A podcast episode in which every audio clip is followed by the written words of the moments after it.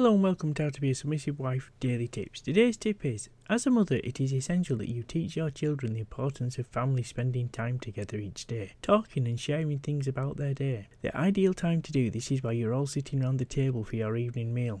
Ban all phones and tablets from the table. Have a family rule that all phones are placed in a box in another room while you have your family meal. Children need to learn to communicate in the family environment and also experience what it is like to be part of a loving, caring family. Modern families are losing these precious times.